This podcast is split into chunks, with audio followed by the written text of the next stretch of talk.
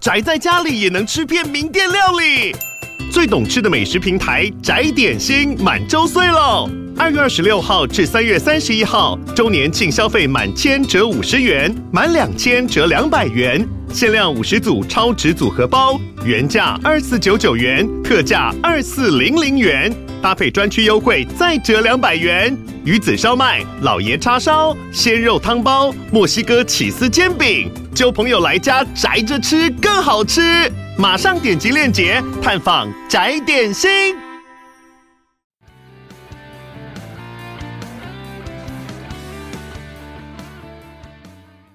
Hi there, you are now listening to another episode of Teachers Lounge。欢迎又来到周六的幕后教师室。今天呢，我们非常高兴，克宁老师，我们最新最新上架的老师来幕后教师室来喝一杯咖啡，跟大家聊一聊啦。欢迎克宁。Hello, Fifteen Minutes 的各位，我上次才在说 Patrick 也变老师而已，怎么自己也当老师了呢？对，就是呃一个拉一个嘛，哈。请教一下，因为克林老师呢算是 our new addition，是我们最新的老师群的新加入。然后呢，克林老师是我们呃，我跟阿健呐、就三顾茅庐出来的，就是常常一直跟他见面的时候啊，或者是呃 over line，常常会跟他讲说，哎，克林你要不要来？我们有很多听众想要讲美食的部分啊，想要听听烘焙的啦，想要听听食物相关的，对不对？你有没有兴趣来一起搭伙来讲这些主题？这样子，那我们近期呢，就把克宁老师跟郑老师的这个呃美食的这个讨论呢放上架，然后反应非常非常的好。我们数据其实就是当天的数据就爆掉了，因为郑老师只会吃，不太会煮，所以呢讲不出什么所以然，也不会讲什么呃食物的历史啊等等的，只会讲说，哎呀，我小时候就这样子嘛。所以呢，有克林老师来了以后呢，就可以讲到一些哦他的 background story，然后背后到底是什么，甚至于。克林老师也会分享我们 recipes，就是我们的食谱菜谱。对克林老师来讲，这是举手之劳；可是对我来说呢，就是最好食谱不要跟我有关，因为我煮饭我很怕整理。哎、我尽量在 Fifteen Minutes 这边都分享一些真的看了有有手就会做的东西了。对，就是可以家里面如果不用特殊器材，就可以动手来做看看，好玩嘛，哈。嗯，好玩是这样子。然后我们现在呢，其实 work from home 的阶段，像我自己就是因为 work from home 在家里面闷得慌，所以就开始研究煮咖啡这一块，去了解，更培养一些咖啡兴趣。那我相信很多人呢，在 work from home 的这个之前的 pandemic 的阶段呢，就直接看很多 YouTube 那个 foodie YouTuber 嘛，对不对？Cooking YouTubers 煮饭的这些网红哦，在煮一些不同的菜，从中式料理到意式料理，到这个法式料理，到美式料理，通通都看过一遍。家里面就是培养这个煮饭的兴趣。那相信到现在呢，很多人就回归到说，哎，我这些技能累积了，可是好像在哪里可以发挥呢？就是要全家可以坐在一起吃饭的时候才可以发挥嘛，或者是呃，要不然就要学一些比较简易的菜色，自己来娱乐自己这样子。那克宁平常都是是那种煮菜要很多人一起吃的那种，还是你自己会煮来就自己一个人独食的？我尽可能，除非我真的下班之后很懒，就会吃外食。但是如果可以的时候，我尽量会有一个仪式感吧。我喜欢做菜，就算只有我自己一个人吃也好。嗯，那目前克林跟我们分享一下，目前为止你最骄傲的一个 dish 是哪一个 dish？我最骄傲的一个 dish，对你做完了，然后就有那种超级成就感。我最骄傲的，但我永远都想要做出比我之前做的好吃的东西，还是更好吃的东西。永永远都会想要挑战，怎么办？哦，永远都会想要挑战。可是我们那我们就是讲讲近期你觉得最有印象的，然后这觉得还不错的，可以跟大家分享的。近期我觉得还不错的是，嗯，因为那巧言巧语的巧克力是吃素的嘛，所以为他煮一道素食的咖喱。虽然当天的其他人 对，虽然当天的其他人觉得很辣，但我自己觉得蛮好吃的。所以你本身吃很辣，我没有觉得很辣，你没有觉得很辣？哎，会不会是你你已经麻痹了？你对某些辣度已经麻痹了？因为我也不太能吃辣。是这样吗？好吧，对，有些辣椒酱，他们就他们说小辣，我都觉得太辣了。嗯，对，但我自己对那道蛮骄傲，是因为煮咖喱的很多的材料，其实套用到素食里面去，就很多的东西不能用，所以要如何用我现有的手边有的东西，可以去搭配出一个我觉得很棒的味道。然后这件事情哦会让我觉得蛮骄傲的，而且我也为了这个去 看了蛮多国外食谱的。OK，这一件事情也导致你去看了很多国外食谱。嗯那我们再来讲一下国外的食谱，你都看原文的吧，还是看中文的？诶，不太一定，因为其实尼可当时或冰尔福迪是一个不限于哪一个国家的食物的频道，哦，所以，呃，对我来讲，当然我就是看中文最方便嘛。所以，如果有二手资料翻译成中文，那我当然直接看中文。可是有一些异国料理的部分，不好意思，外文能力就是没有那么好，所以就是只能够选择看英文或日文，日文你也会看哦。一点点。哦，是这样子。可是这些语言其他多语能力，是因为美食主义者的机缘，才让你去拓展了这些语言能力，还是说你本身对语言就有兴趣？我觉得我本身对语言不算很有兴趣。那其实我小时候是那种一路所谓的。这这样讲很那个啊、就是人家说所谓的精英班、升学班上来，嗯对，然后小所以你也是精英班、升学班上来的、哦。努力考那种小学的时候，国中、高中就会被分到所谓的英语自由班啊，啊自由班自由班，对这一类的班。然后，所以当然我们学校的课程比较不一样，就是是我们这些班的教材嗯会跟其他班级不一样。更 advanced 嘛，对不对？往前读嘛，对不对？对，可是我那时候觉得读的不是很快乐。哦，OK。可是就这些这些考试的部分你都没有问题，然后又派到资优班去，所以真的假的？你们都是学霸哎、怎么一访问了以后，大家这各位老师群的老师都是学霸，结果好像只有我想当初会不会是因为这样，你在邀请老师的时候就是喜欢找学霸类型的？我没有，我没有，真的没有。这我你要说有，这样以后你请新老师，他们才会开心。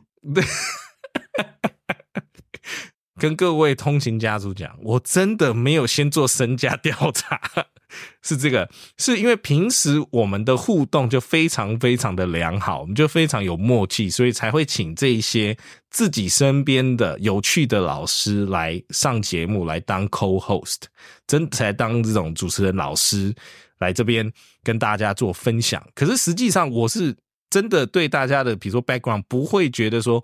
哦，因为你资优班，所以我才邀你来。我觉得你本身就有散发出很专业的味道，然后在 podcast 又有很强烈的兴趣。然后呢，我觉得有一个很重要的点，就是因为你的兴趣使然导变成你一直在成长、不断成长的动力。我觉得这个是我们看、常常听看到 podcast 群里面的很多呃同类 podcaster。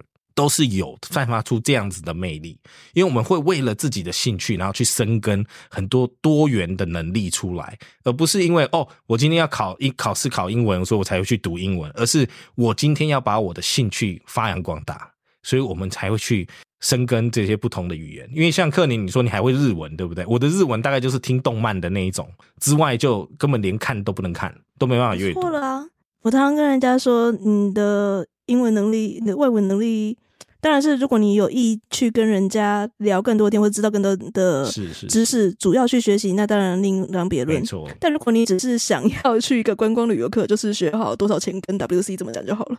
是啊，是没错，我也是。可是呢，其实我去日本的时候，我是用 Japanese English 跟他们对的。哦，我我用的方式是比较我自己的方式，我去就会把所有的东西尽量学他们的口音讲给他们听，然后我就去 JR，对不对？我带着我老婆，那时候还是女朋友，然后就带着我老婆，然后就跑去 JR，然后呢，我就想说，那我们要去一个车站嘛，在东京的时候要去去东京铁塔的那个车站，那我就想说，好、啊，就用土炮方法，Tokyo Tower。你看他们会觉得你很可爱哦。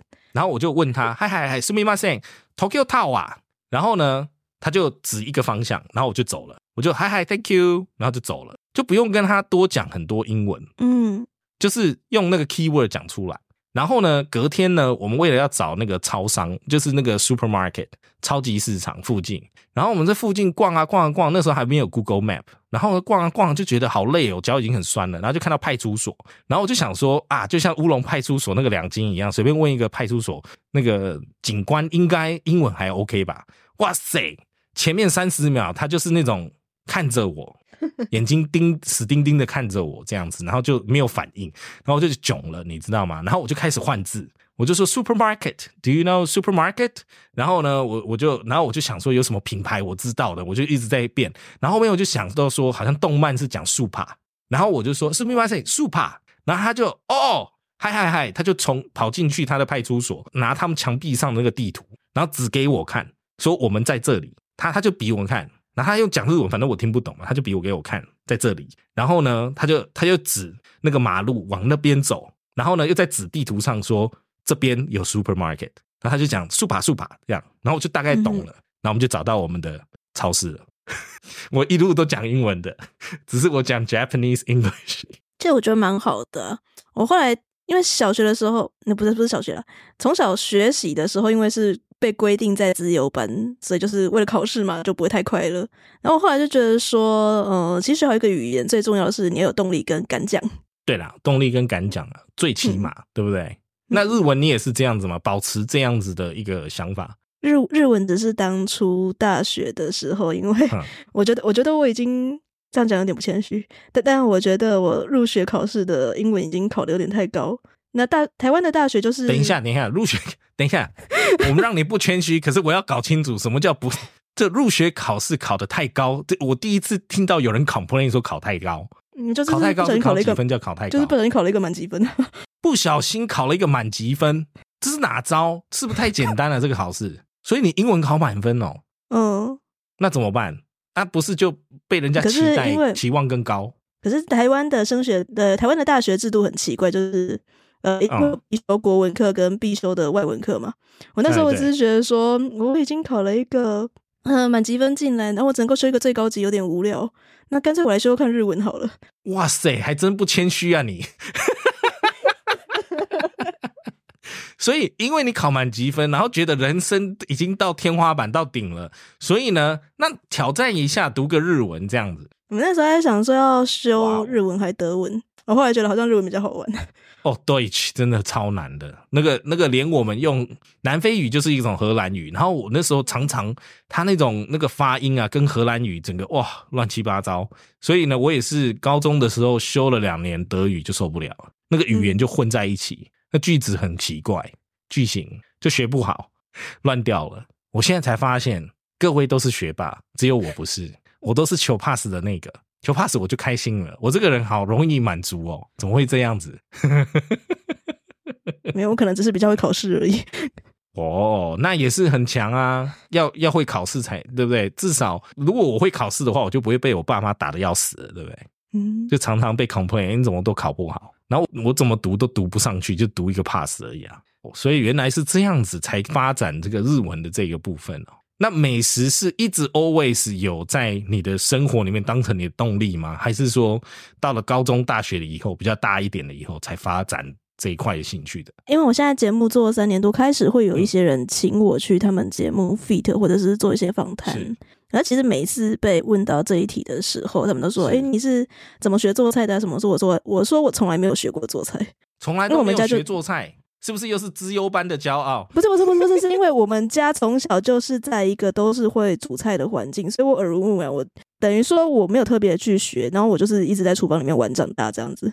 哦，懂。因为其实你看多了，其实也懂那个概念，火候对不对？怎么抓，然后器材等等的啊。像我们这种小孩都没办法进 kitchen 的。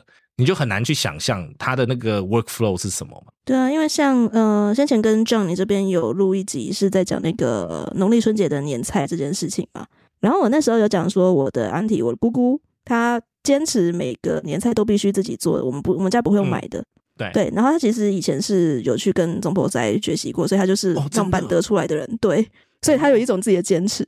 就是你不要污蔑我的圣地就对了。对对对对对。可是我们也在旁边看，我大概也就看得懂了。对。可是你在，可是他会要求你当小助理嘛？就偶尔什么那个，哎，帮我打个蛋呐，哎，帮我倒个水啊，那种的。然后他会刁你说，蛋不是这样子打，啊，他会给你一些 technique 吗？说这个东西不是这样，那个东西是这样。哎，他不会骂，他会说，哎，这个我们可以怎么样做比较好？哦，还好，所以不是那种严厉的姑姑。他他会在别的事情眼里。OK，所以耳濡目染这件事情也非常重要。就像我们 Fifteen Minutes 跟我们通勤学英语在提倡，就是你虽然我们都成人了，我们会认为说我们学习过程有点固化了，可是呢，当你沉浸在英语环境久了以后，你自然就会软化你过去的这固有的这些学习习惯，然后从而更自然的去享受跟去吸收英语这个语言嘛。所以呃，跟你的 cooking 我觉得也是一样。就是不管怎么样，你在那个环境里面呢，你总是会吸收到一些好的习惯，你总是会吸收到一些好的技术、好的 technique。那进进而你就可以自己发展你自己的兴趣了。你要很 free 的去发展这样子。那有时候，可是你会觉得做菜做错了会有挫败感很重吗？嗯，看吃的人挫不挫败。可是我是说，比如说你做，你知道你这一个好像哪里有一个步骤错了，然后做出来就是味道整个不对，你会很生气吗？看那个错的严重程度吧。你会那种甩，就像那个 Golden 有没有？不会啦，自己自己 dogs，然后就把它甩掉，这样丢到垃圾桶。哎，不会，别人做错我会说你怎么这个样子，我会 这样有点双重标准。别人做错我可能会生气，我我自己做错我就会默默的把它吃完。所以你就不给别人吃，自己把它吃掉。可是你会生气吗？In the process，有一你会觉得说啊，怎么会 make 这么 silly mistake？怎么会这么小白的这种错误？有一点。你然后会想拼着那那干脆不睡觉，然后再做一次把它做好，这样。哎，会会吗？会。哦，OK。可是如果别人煮差了、煮不好了给你，你会如何应对呢？看那个人跟我多熟。OK，Fine。我了解了，反正这个这个又是不可踩的雷，就是这样，不要阻 烂。不过我觉得就是这样，就像我我刚刚想延伸的，就是说，像克你说你自己，比如说做错了，有个挫败感。那其实我们常常也会听到有很多通勤家族啊，或者是我的自己的学生啊，就是哦，我学不好，他很挫败。其实他就是一个学习过程。可是这个这个挫败感不是说哦，you are such a loser。那一种挫败感，而是你应该可以挑战更多更好，嗯哼，你应该再去挑战，因为你差一点点就突破了，这样子去看它。因为很多人呢，他会因为我今天这个字就没有掌握好，然后给感觉非常挫败，觉得我的英文就是很差。我们常态挂在嘴边就是 I don't speak English well，然后很多人或者是用台式英语就是说 I speak poor English。反正整天把这个挂在嘴边，好像就觉得我这样子，请你降低对我的期待的这种感觉。可是其实结果每个人的考试都考得非常好，然后其实都出国玩到一个不行。然后呢，可能外国朋友呃交友广阔，外国朋友一堆，然后可是还是要跟大家讲说 I speak poor English，哦 I don't speak English very well，这样子来降低大家的期待，其实是不需要的。也不需要特别有挫败感，大家在学习的过程中呢，要 enjoy the process。嗯哼，我不知道克林有没有这种发现，说其实你是很 enjoy the process more than whether it's a good dish or not，对不对？你是享受那个过程，我已经做过了，我做原来我搞懂说这个地方我差了一点点就差这么多。其实是诶，刚刚你说那个做错之后会不会想挑战？会，我曾经一整个晚上就重新做那道菜，一直做一直做，直到我终于弄懂了之后，我说 OK fine，我搞懂了。那我再也没有做过那道菜，就 Lady B 了，对不对？对，没关系，我已经弄懂了。是你已经弄懂了，就这样。反正我我搞懂了。那主要是我觉得大家太过于认真这个学习过程，因为那个就是一个过程，然后它并不会永远让你背负说你就是很差的一个人，或者是你的英文就永远扶是扶不起的阿斗。大家太过于认真看待这件事情。Same with your cooking，煮不好，OK，we try again。It's not a big deal。嗯哼，可是太多人觉得他就是过分完美主义了。我觉得这样是对自己的学习过程是不好的，是比较没有养分的一种学习法。呼应你刚刚讲的这个煮饭的过程，我相信也是一样。就大家在只要喜欢这个过程，就它就是一个过程啊。Result 可能不是特别好，不是你所理想的。So what？你就是爱这个过程，那我们再继续下这个过程，再来一次，对不对？可能你会有不一样的 result。对不对？这个过程我们稍微做微调，你会有更好的结果。那我们今天幕后教室是非常感谢我们克林老师来跟我们聊一聊他的 podcast 啊，还有他的呃 podcast 中间的学习过程啊，还有他一些过往的一个学习经历。所以呢，如果有希望克林老师再多分享些什么东西，欢迎大家来信到 ask fifteen mins at gmail dot com，然后呢，我们就可以呃知道，哎，我们就可以替各位呢去做一个 shout out，然后呢，在下一集的幕后教室室跟大家再做更深的分享。Until then. Thank you very much for joining us, you guys. We will catch you next Saturday, same time, same place. Bye bye. Bye-bye.